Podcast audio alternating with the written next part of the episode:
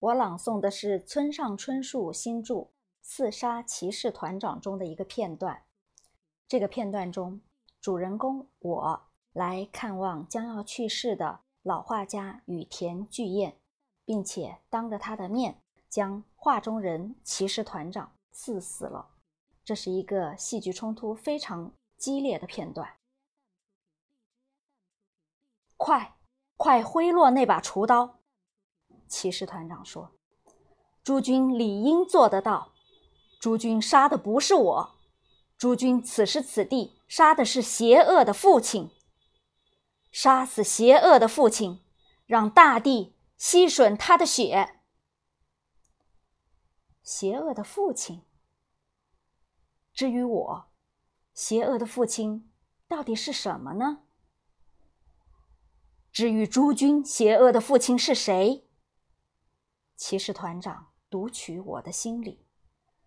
前不久，你应该见过那个人，不是那样的吗？不能再把我画进画中，那个男子说，并且从黑暗的镜子中朝我笔直的伸出手指，指尖竟如刀尖一般锋利的直刺我的胸口，疼痛袭来。与此同时，我条件反射地关闭了心扉，并且圆瞪双眼，摒除所有意念，一如刺杀骑士团长中的唐璜所为，将所有的感情打入地宫，将表情彻底消除一空，一口气挥下锄刀，锋利的刀尖。直刺骑士团长指着的小型心脏，有活着的肉体所具备的明显的手感。骑士团长本身丝毫没有抵抗的表示，两只小手的手指像要抓取虚空似的挣扎着。此外，没有任何动作，但他觊觎的身体正拼出浑身力气。急于从迫在眉睫的死中挣脱出来。骑士团长诚然是理念，但其肉体不是理念。那到底是理念借用的肉体？肉体无意顺从的接受死亡。肉体有肉体的逻辑，我必须竭尽全力压制其抵抗。彻底中断对方的呼吸。骑士团长说：“杀死我。”然而，现实中我杀的是其他什么人的肉体。我恨不得抛弃一切，直接从这房间中一逃了之。但我的耳边还回回响着骑士团长的语声：“为了找回秋川真理会，诸君无论如何都要这样做。”哪怕再不情愿，所以我将厨刀的刀身更深的插入骑士团长的心脏。事情不可能中途罢手，刀尖穿透他细弱的躯体，从后背捅出。他的白色衣裳染得红红一片，我握着刀柄的双手也给鲜血染红。但没有像刺杀骑士团长画面那样鲜血四溅。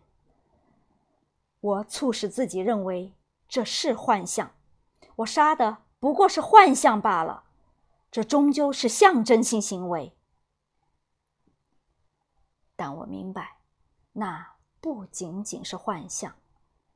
或许那是象征性行为，然而我杀的绝不是什么幻象。我杀的百分之百是一个活生生的血肉之身。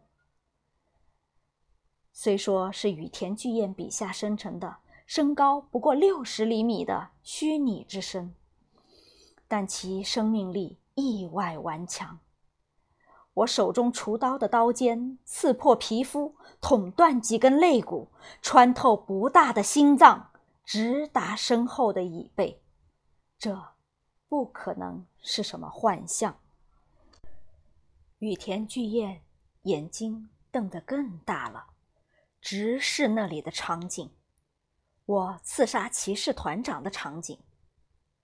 不，不然，刚才在这里被我刺杀的对象，对于他不是骑士团长，他目睹的到底是谁呢？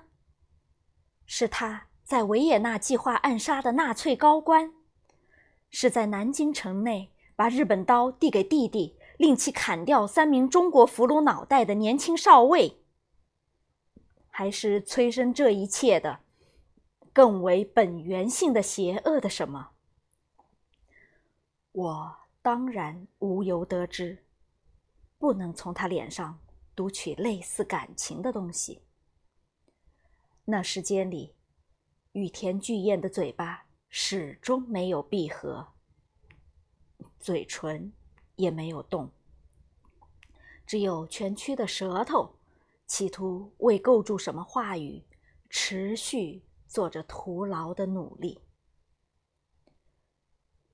不久，在某个时点，气力从骑士团长的脖颈和胳膊上颓然退去，整个身体顿时失去张力，犹如断了线的人控手控偶人，即将嘟噜噜瘫倒在地，而他的心脏。